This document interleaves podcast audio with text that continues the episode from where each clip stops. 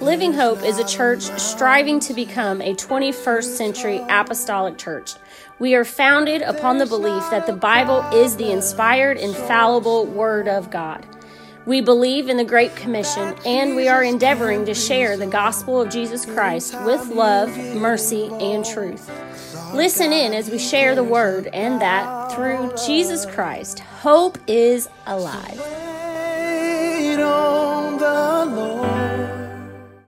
Amen. Turn with me, if you would, to Genesis chapter 21 and verse number 14. And we're going to read a few verses here, and then we're going to also turn to Galatians chapter 4 and read a few verses there. So if you want to uh, maybe put a thumb in Genesis 21 and then quickly find a way to. Uh, somewhat get close to Galatians 4. We'll be turning there next. So let's start in Genesis 21, verse 14. The Bible says Abraham, Abraham arose up early in the morning, took bread, a bottle of water, gave it to Hagar, putting it on her shoulder and the child, and sent her away. She departed and wandered in the wilderness of Beersheba. The water was spent in the bottle, and she cast the child under one of the shrubs, and she went and sat her down over against him a good way off, as it were a bow shot. For she said, Let me not see the death of my child. She sat over against him and lifted up her voice and wept. Verse 17 And God heard the voice of the lad. The angel of God called to Hagar out of heaven and said unto her, What aileth thee, Hagar? Fear not for God hath heard the voice of the lad where he is. Amen. For God hath heard the voice of the lad where he is. In Galatians chapter 4, verse 27. Give you a moment to turn there. Galatians 4 and 27 For it is written, Rejoice, thou barren that bearest not, break forth and cry, thou that travaileth not. For the desolate hath many more children than that than she which hath an husband. Now we, brethren, as Isaac was, are the children of promise. But as then he that was born after the flesh persecuted him that was born after the spirit, even so it is now. The flesh persecuting the spirit, even so it is now. Nevertheless, what saith the scripture? Cast out the bondwoman and her son. Amen. The Lord bless you. You could be seated. And I want to read from these two passages that both reference the same experience, the same happening. I want to read, maybe keying in on the final phrase of, of Genesis chapter 21, verse 17. And I want to preach for just a few minutes this morning on this thought right where you are. Amen. Tell your neighbor, God hears you right where you are. Amen. I choose this morning to read from both the Old Testament and the New Testament account that contain the casting out of Hagar and her son Ishmael. The reading in Genesis chapter 21 provides us the historic account, the play by play, if you would, of the mounting tension and the growing strain within the household of Abraham. A disgruntled wife, Sarah, dealing with the regret of a decision that she made in a season of doubt. A decision that perhaps you're aware of the story, but I'll just kind of brush over it to give some awareness. A decision that she made after God had given her and her husband Abraham a promise that a son would be born to them. God delayed, at least in Sarah's mind that God did not do what he promised right away. And so, in a season of doubt, she made a decision to give her handmaid Hagar to her husband Abraham. She made this decision that her handmaid Hagar would be a surrogate. That in the relationship, as her husband would be given to Hagar, that perhaps Sarah's mindset was perhaps this surrogate would supply the answer that Sarah deemed God was not able to source. That God had made a promise, but that God, Sarah, determined in her mind that God, even though He had made the promise, He was not sufficient to supply and source the promise that He made. And so, this, the result of her decision made in a season of doubt was a son named Ishmael. And I would like to pause for just a moment to challenge you in your faith today. Be careful of the decisions that you make in a season of doubt. Amen. The, the decisions that you, that I, that we make in a season of doubt will always get a name. They will always have an identity. They will always walk with us in our lifetime. And so I would say be careful of making decisions that impact your future in places of uncertainty when you don't know what's next, when you don't know what you're going through, when you don't know how to navigate, when you don't know where God is and why He hasn't answered, be careful of making decisions that will impact your future when you're in a season of uncertainty. Now, decisions like what color car am I going to buy, those, you know, you know, those are maybe okay to make, but decisions that are going to have an impact and influence your future, be careful in seasons of doubt. I would say right now, we as a human race are in a season of doubt. We're in a time that things are uncertain. We don't know what tomorrow holds. We don't know what next, I don't even know what noon holds. I don't know what's going to happen in the next hour, 45 minutes. Uh, and I would say in these seasons, be careful of making decisions uh, in seasons of uncertainty. Everybody just write that one down. That's better than what you're going to get in the fortune cookie today at lunch. Amen. That's better than what you're going to look up in the newspaper and depending on what month you were born in, they'll tell you, beware of this. Well, this is the Word of God. And I would tell you today be careful of the decisions that you make in seasons of doubt. If you don't have a sure word from God in what to do next, rely on the last word that you got from God. I'm, I'm giving you all some wisdom that's helped me in some times of decision in times of doubt and uncertainty when I thought maybe that was the right choice, but I wasn't really sure. And I had a man of God that sat me down and, and said, Here's what I do in moments like these uh, that if I didn't get a sure word to proceed, I rest upon the last word that I got from God. Uh, and if I haven't gotten a new word from God, uh, if I haven't gotten a sure word from God, uh, I'm not moving. I'm going to stand on the last word that I did get from God. Now, some of you will brush over it and you'll move on, but that might be the best thing you hear today, right there. All right, and that's not because I said it, it's because I've relied upon that as an anchor in my life and decision making. Far too often, a hasty decision made in a season of doubt and uncertainty produces an Ishmael in our lives. Uh, and that Ishmael serves one reason. Uh, Ishmael will divide and dissect an inheritance uh, that would intended was intended for the promise that God meant to produce in our lives. And rather than that promise that God is going to produce, being able to inherit everything that God has for us, we have to divide it and dissect it between what God intended for us and between what we produce in a season of doubt. Can I tell you right now that if God gave you a promise, uh, it is His desire that you fully live in that promise. It's not God's desire that you got to give a little bit to Ishmael and give what's left over to Isaac. Uh, God's desire is that Isaac gets everything. God's desire is the promise He has spoken in your life uh, that it gets everything. Uh, it gets all of your energy. It gets all of your focus. Uh, it gets all of your attention. But if you produce an Ishmael in your season of doubt, you've got to get Ishmael half of everything. Well, God intended all of this for my future. But because I produced Ishmael in my season of doubt, I've got to give half of everything to Ishmael. And Genesis chapter 16, verse 3 tells us that the moment it became apparent that Hagar was with child, the Bible says the moment that Sarah learns that Hagar has conceived, that Sarah despised her.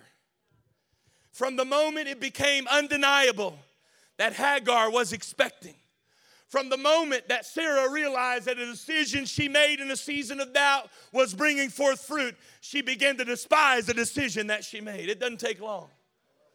It doesn't take long to realize that that was a bad choice. Anybody ever been there? It doesn't take long to realize that in a season of doubt I made a dumb decision and now I'm going to have to live with that thing for a while. From the moment that Sarah realized Hagar had conceived, she despises her. From the moment it became undeniable that Hagar was expecting, Sarah begins to unleash her frustration and her fury upon Hagar, so much to the point the Bible says Hagar leaves. She says, I'm out of here. I don't have to deal with this, Sarah. This was your idea. You're the one that produced this fruit. You're the one that invited me go, to go into your husband. You're the one that came up with this idea. I don't have to endure this. I don't have to be treated like this. And so she leaves, and the Bible says the angel comes and says, Go back to Sarah and submit yourself. How many of you know that's a tough pill to swallow? And for 13 years, imagine being Abraham for 13 years Every husband just went, uh. 13 years, the tension is mounting. 13 years, Sarah would snarl every time Hagar walks in the room. 13 years, Sarah would cringe every time Hagar's son would call Abraham daddy. For 13 years, Sarah wrestles with the regret of a choice that she made in a season of doubt. Listen, it may sound like a good decision in the moment. It may sound like the right thing in the moment. But when you make big decision in seasons of doubt, there's a good chance you're going to snarl every time Hagar walks in the room. That something's going to cringe on the inside of you every time Ishmael calls Abraham daddy. I want to tell you today be careful of making decisions in a season of doubt. And finally, after 13 years of regret, remorse, and resounding tension within the tents of Abraham, Genesis chapter 20, verse 1 says, finally, after 13 years of Sarah dealing with the regret over a decision she made in a season of doubt, the Bible says that the Lord visits Sarah as he had said. And he did unto Sarah as he had spoken. And I want to say today it doesn't matter how impossible it looks, it doesn't matter how unlikely it seems, how absurd it appears. It may take 13 days, it might be 13 weeks, it might be 13 months, it might be 13 years, but God is going to do what He said He will do.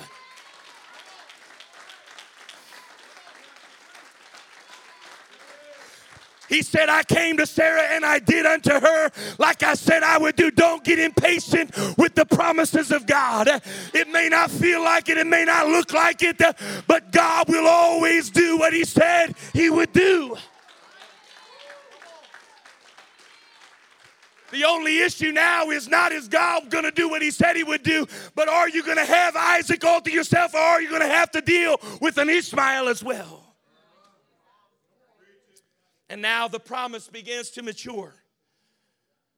The child Isaac comes to the age of two or three years of age. It's, the Bible simply says he was weaned. That time when he is weaned off of the milk of his mother, two or three years of age, somewhere in there. And so Abraham throws a feast, and his wife witnesses in this feast. He wit- she witnesses Ishmael is mocking her child.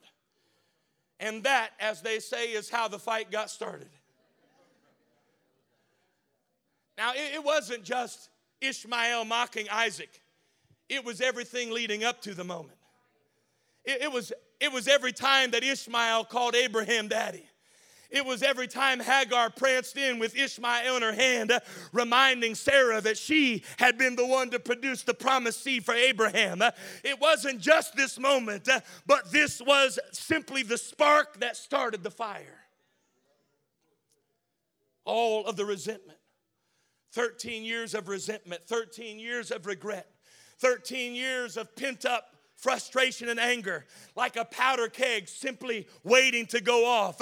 And when Sarah looks over and she sees Ishmael, Hagar's boy, mocking her boy, the match gets struck and the spark finds the fuse, and there was an explosion. Yet here is where the Galatians account of the encounter comes into play. For it is here as Paul writes his letter to the church at Galatia.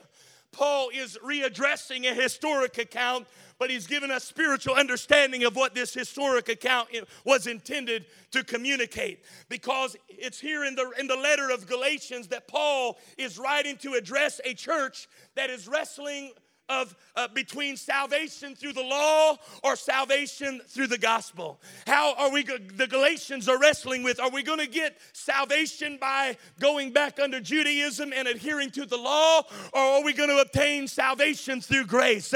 And they're wrestling with this. In fact, in Galatians chapter 1, verse 6, Paul writes to the church in his opening address and says to them, I marvel that you are so soon removed from him that called you into grace unto another gospel. I marvel.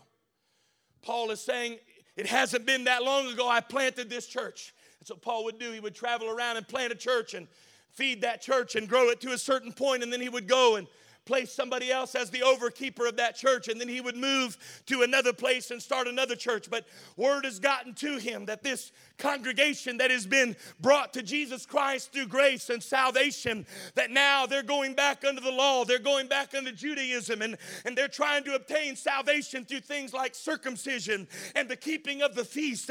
And Paul writes to them and says, I can't believe that you're already uh, forsaking the spirit and you're returning to the flesh.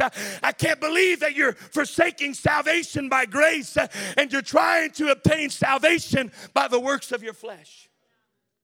They're trying to obtain conversion, they're trying to obtain a spiritual conversion through fleshly means. I, am just going to pause here for a moment. I know that there are many that look at a holiness church uh, and they look at a church that practices holiness and they look, well, Pastor, how can you preach? How can you preach against law when you're a holiness church? There is a difference. Uh, holiness is not what I do to obtain salvation, holiness is what is being produced in me because of salvation. Don't misunderstand. We're not legalistic. We do believe in salvation that comes through grace.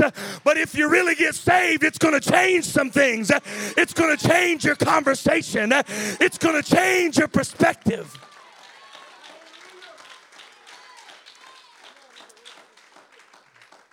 Just want to pause there for a moment and a little commercial break.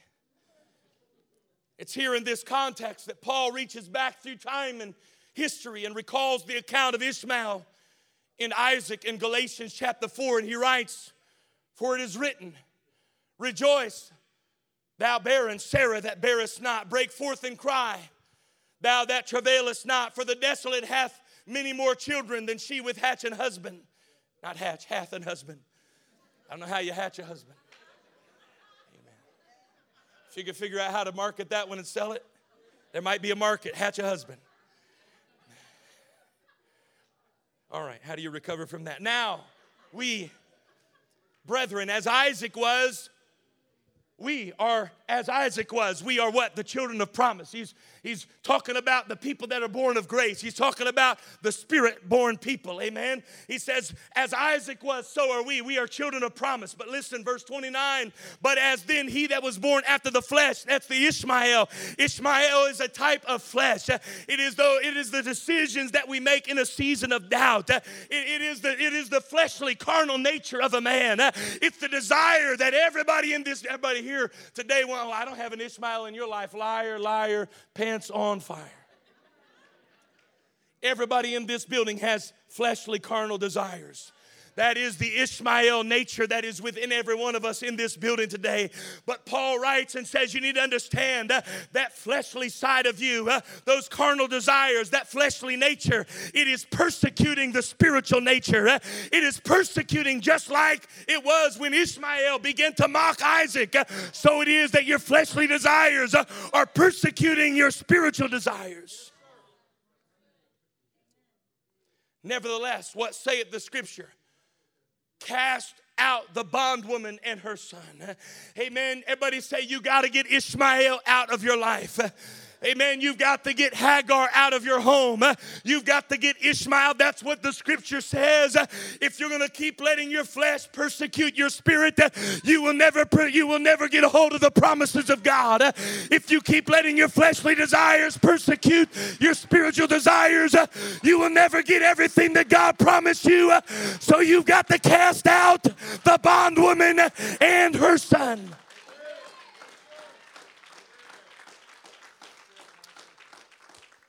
He identifies the conflict that we read about in Genesis chapter 21 was not just about a disgruntled wife and a surrogate mother. It's not merely just about a wife dealing with the regret of a decision made in a season of doubt. This is more than just a teenage surrogate son antagonizing a promised child. But Paul identifies this battle between Hagar and Ishmael and Sarah.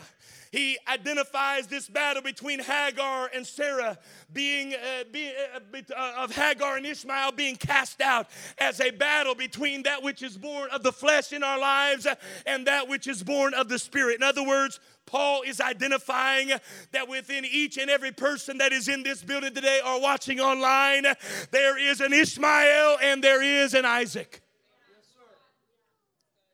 Everybody in this building, well, not you, Pastor. Oh, yes. In Pastor, there is an Ishmael and there is an Isaac in pastor, there are fleshly desires that if I allow them to, they will persecute the spiritual man. They will keep me from obtaining the promises of God in my life. It's for every person in this building today. I don't care how spiritual you may think you are, there is an Ishmael in your world that is persecuting your spiritual desire. There is an Ishmael in your world, those fleshly carnal desires that if you're not careful, they will persecute you right out of the promises of God. Somebody's got to make a decision today. It's time to get the bondwoman and her son out of my house.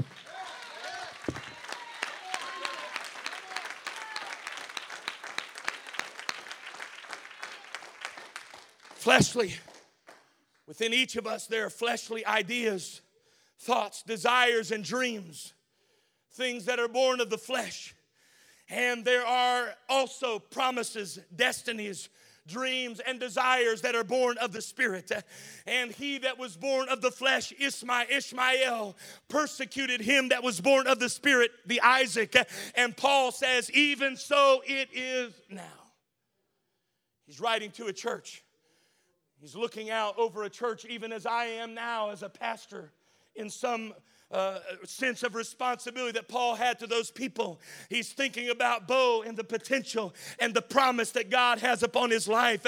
And Paul is saying, Bo, be careful because there's an Ishmael that will persecute your, your destiny and your calling. It will persecute you right out of the promises of God for your life. And he's looking at a Debbie and seeing the great things that God is doing in Debbie's life. And Paul is saying, Debbie, be careful because there's an Ishmael in your world that if you don't get Ishmael out of your world, you will not obtain the promise of God. And in modern Christendom, uh, we want to find churches uh, where it's okay to let Ishmael and Isaac live in the same house. Uh, Pastor, tell me I can have the promises of God and still have the desires of my flesh. Preacher, tell me it's all right to be godly and worldly at the same time. But I stand with Paul today and say, you've got to cast out the bondwoman and her son. You can't have both. You can't have the promise and Ishmael at the same time.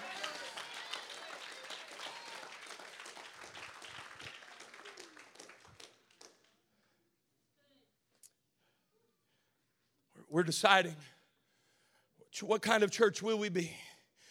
Will we be a church where we let Ishmael and Isaac cohabitate?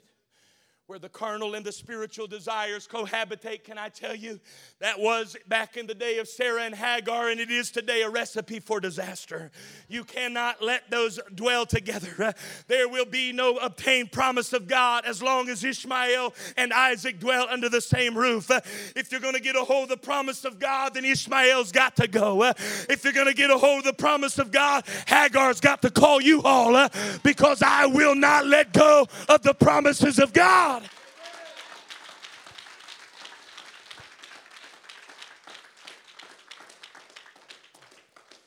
Find it interesting that the Genesis historic account tells us that Ishmael mocked Isaac. But Paul digs a little deeper. He says, No, this wasn't just mocking. Mocking is, you know, kind of somebody says something and you say it after them. Like, I'm going to tell mommy. I'm going to tell mommy. That's mocking. But Paul says, No, this was more than mocking. Paul says this was persecution. The things of the flesh don't just mock the promises of God. They don't just make fun of the promises of God. Uh, the word that is used for persecute there literally means to cause to suffer. Uh, amen. The, the, the, things of this flesh, they literally cause the promises of God in our life to suffer. Uh, amen. At one time, we held the promises of God in such high regard, but as the flesh begins to mock them, it begins to suffer. It begins to come down in our elevation and estimation. I want a rebirth of a passion for the promises of God. Lord, I want your promises uh, to be the greatest aspiration in my life. I don't want the promises of God to suffer.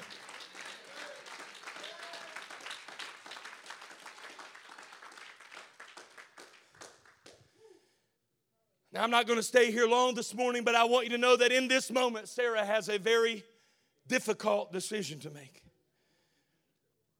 As Sarah sits there watching Ishmael, the fruit of her doubt. Persecute Isaac. God's promise in her life. She has a difficult choice to make. She could have remained silent. She could have sat there idle with these thoughts going through her head. Well, it's my fault. I'm the one that told Hagar to go into Abraham. There wouldn't be an Ishmael right now if I wasn't the one that made that decision. It's my doing. The carnal, the fleshly desires, the things that I'm wrestling with uh, because I made a, a bad decision in a season of doubt. Uh, now I'm dealing. There are people in this building today that Sunday after Sunday you come into church with a difficult decision to make. Uh, you're wrestling with the Ishmaels in your world when God is trying to produce promise in your life, and you come into church Sunday after Sunday with a difficult decision to make. And too many of you walk out out those doors Sunday after Sunday and you let Ishmael stay in your life because you feel responsible for Ishmael. It's my doing, it's my fault. I'm the one that introduced Abraham and Hagar, the surrogate situation. It was the sin that I sowed in my flesh. It was the carnal appetite that I birthed in my season of doubt that gave life to these passions and desires. And now I'm watching Ishmael, I'm watching him persecute Isaac. Uh, and I know I should rise up and do something about it, but, but I feel like I'm handcuffed. I feel like I can't because I'm the one that created this situation. And we can allow, listen to me, we can allow Ishmael to persecute Isaac. We can allow fleshly ambitions and desires. Listen, some of you here today, you deal with guilt and shame over decisions you made in your past. And God is introducing to you today a new future. He's putting to you before you today a new promise. He's putting before you to do it today a new destiny. And too many of you sit there and say, Well, I would, but I've got too much guilt in my life. I wish you'd cast out the bondwoman and her son. I may have failed yesterday, but I will not let you persecute the promises of God. I wish somebody get a hold of what I'm preaching to you right now. Stop letting yesterday's mistake rob you of a destiny and a future.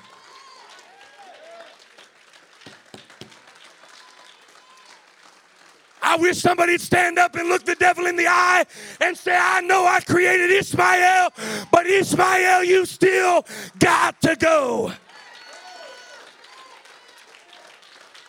My future is before me. My destiny is before me. I'm not going to allow yesterday's failure to rob me of tomorrow's promise.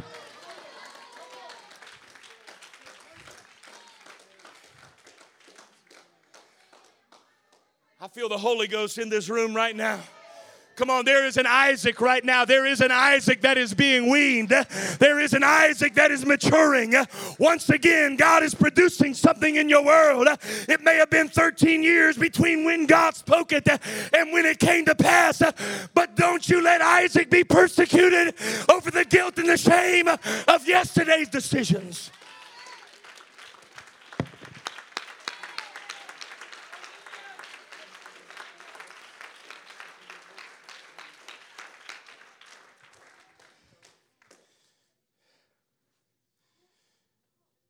What right do I have to cast out Ishmael? He was my idea. I'm speaking in the Holy Ghost right now to some folks in this building that God is trying to elevate you that God is trying to raise you up, that God is giving you destiny and dreams. Uh, come on, I'm preaching. It may, it may not be everybody in this building right now, but I'm talking to some folks in here. I'm not just talking to your brain, I'm talking to your spirit, I'm talking to your soul, that God is trying to elevate you, but you won't forgive yourself uh, for Ishmael. Uh, you won't deal with Ishmael because you take responsibility for it. It's time to let Ishmael go and let the promise of God grow. It's time to tell Ishmael, get out of my tent Come on, I've only got room for one promise, and I'm going to let the promise of God grow.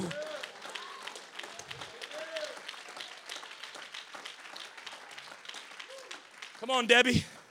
I'm watching what God, I, I can pick on Debbie because she loves me too much to get mad at me. I get a hug after every service from Debbie. Uh, scratch that. For those, I get a six foot air hug. For those of you that watch online, Debbie loves me.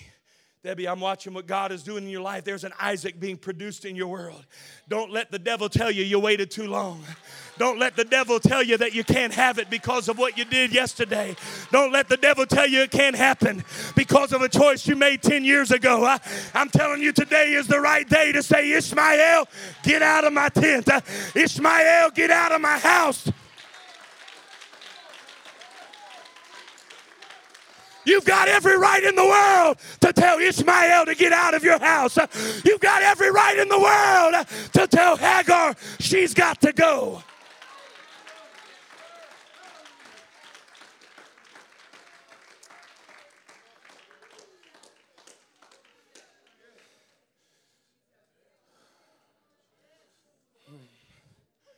Somebody right now has a choice to make. There's a promise God is birthing in your spirit. Well, God can't do that in COVID 19. God does stuff like that. Uh, when was it? It was in the middle of persecution that Moses was born. Uh, it was in the middle of a census and taxation that Jesus was born. Don't tell me God can't birth a, a, a promise in the middle of a difficult situation. God is birthing promises right now in His church. Uh, but you've got to get Ishmael out of your world and decide Isaac is going to live.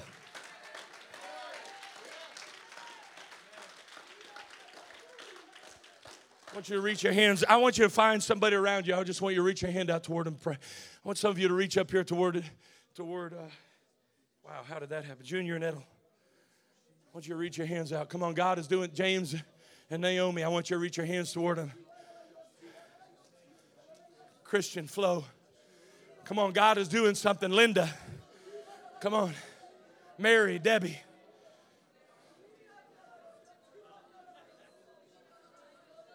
All around this building, there are people that you've got Ishmaels in your life. You got some fruit. You got some fruit that was produced in a season of doubt, but God's not done with you. God's not finished with you. It's not over. But you've got to stop letting the enemy control you through guilt and shame over a choice you made in a season of doubt. And it's time for you to say, Ishmael, you've got to go. Stop being responsible for something you can't change. Stop holding yourself accountable for something you can't undo. Give it to God. He gave you a promise because it's time for a new season.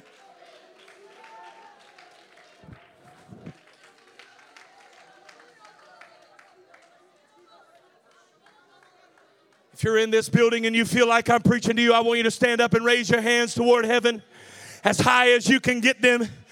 I just simply want you right now to cast Ishmael out of your mind. I want you to get Ishmael out of your thoughts. I want you to be really cruel about it right now. I know it seems like you lack compassion to put a mom and her baby out in the wilderness, but it's the only way the promise can live. It's the only way the promise can grow.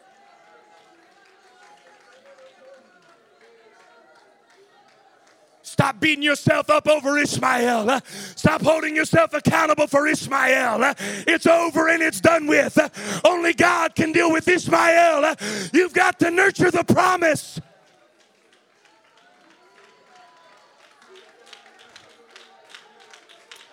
Come on, Ishmael, you've got to go. Ishmael, you've got to get out of this church. Ishmael, you've got to get out of our families. Ishmael, you've got to get out of my mind.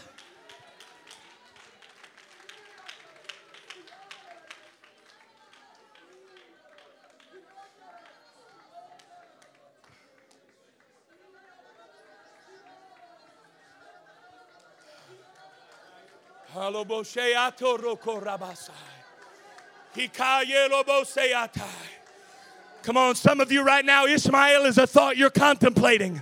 I wish you'd do it before you have to endure 13 years of regret. I wish you'd tell Ishmael while he's just a plan in your mind, get out of my mind, Ishmael. I will not produce regret in a season of doubt. I'm waiting for the promises of God.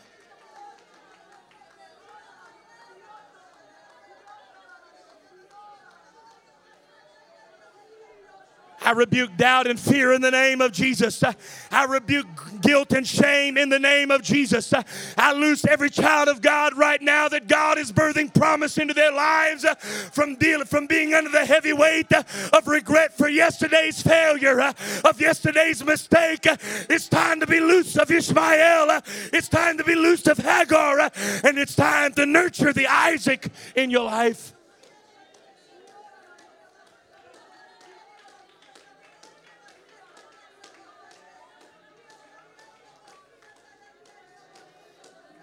Come on, get the bondwoman and her son out of your home cast out the bondwoman. The Bible says, cast down every imagination, cast down every thought that exalts itself against the knowledge of God, cast down every thought that battles against the promises of God. I wish somebody reach up right now and get a hold of that thought, pull it out of your mind, and cast it down. I will not be what Ishmael wanted me to be. I'm producing promise.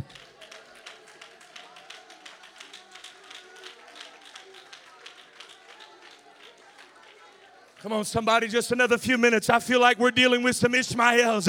You can't nurture Isaac until Ishmael's no longer persecuting him. If you want Isaac to grow, you got to get rid of Ishmael. If you want Isaac to grow, you've got to tell Hagar it's time to go.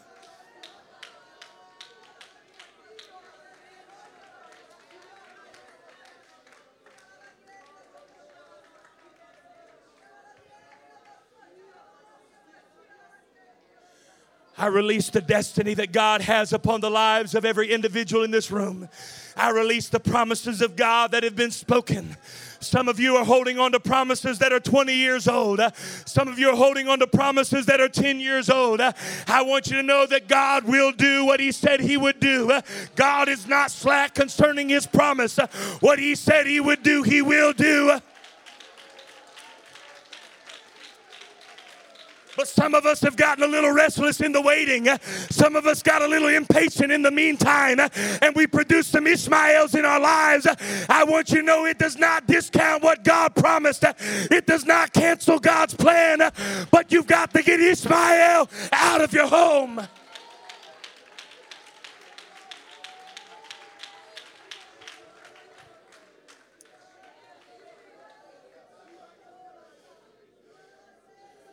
Hallelujah. I feel a prophetic spirit. I don't even know what to say. I don't even have the prophetic word. I feel like right now you can open your mouth and begin to speak the promises that God has spoken over you. And you can prophesy, uh, not coming up with a new word, uh, but, but, but referencing what God has already spoken over your life.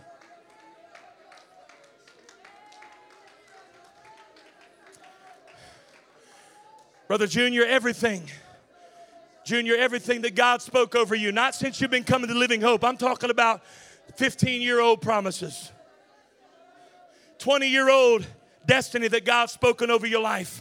I want you to know none of the Ishmael that's been created in the, in the mid time, in the in between time, Ishmael is not canceling out what God spoke to you.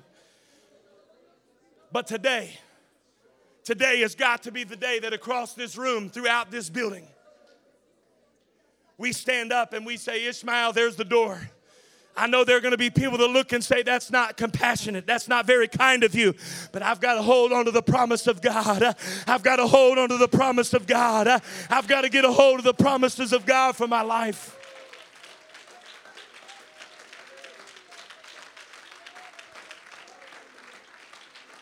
I want us to stand together. I'm not gonna. I'm not gonna finish the sermon.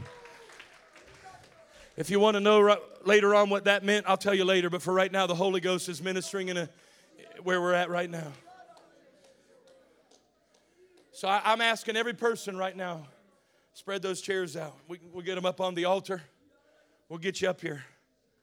That you know God is producing an Isaac in your life, but you're wrestling with an Ishmael. You know that God is trying to take you into another season of promise, but you're having a difficult time because you feel guilty. You feel responsible for the Ishmaels in your world, and it's preventing you from nurturing Isaac. It's beginning to persecute the promise of God in your life.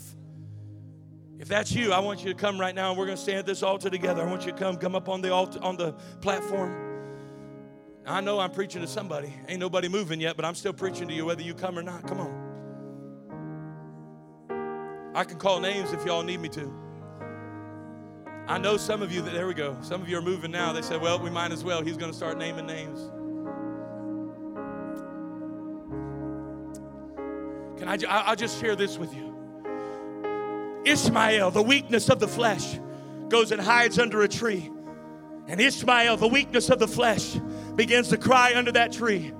If it would have been that God looked at Isaac and said, I hear you right where you are, that would make sense. But God didn't do that. He looked at Ishmael. He looked at the weakness of the flesh. He looked at the very weakest moment in, in, in, in, Sarah's life.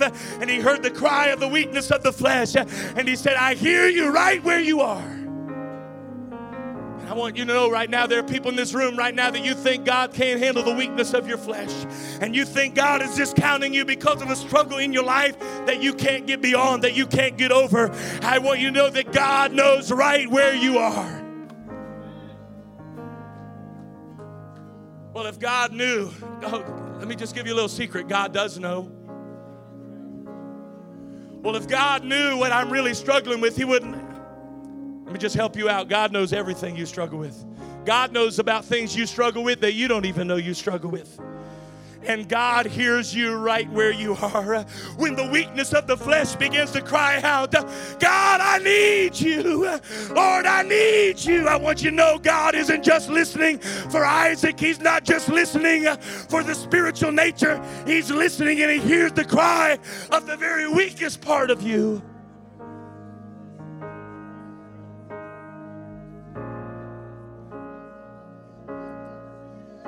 All right.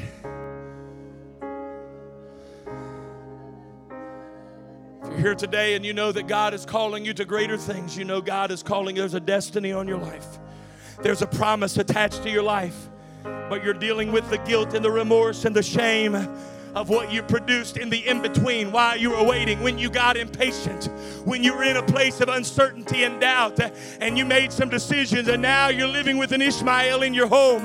And now today is the day that God is saying, All right, it's time to deal with Ishmael. It's time to tell Ishmael to go so that Isaac can grow. Right now, here at this altar, I want you to lift your hands throughout this building, I want you to raise your hands. I don't know what your Ishmael is. I don't know what decisions you look back on with regret. I don't know what you feel like every time you begin to think about promises and destiny and what God is calling you to do. And all of a sudden, those thoughts come up and begin to persecute the dreams and the desire to be used of God. They say things like, well, if the church ever found out, and if the pastor ever found out, and if your brother or your sister that shakes your hand every Sunday and smiles at you, but if they really knew who you were, that's an Ishmael.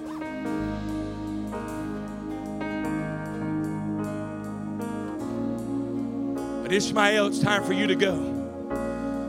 So, right now, I want you to get really personal about your Ishmael. I want you to get really personal about those decisions that you made in a season of doubt and uncertainty. And I want you to get as real with God as you can Don't worry. God is God hears you right where you are.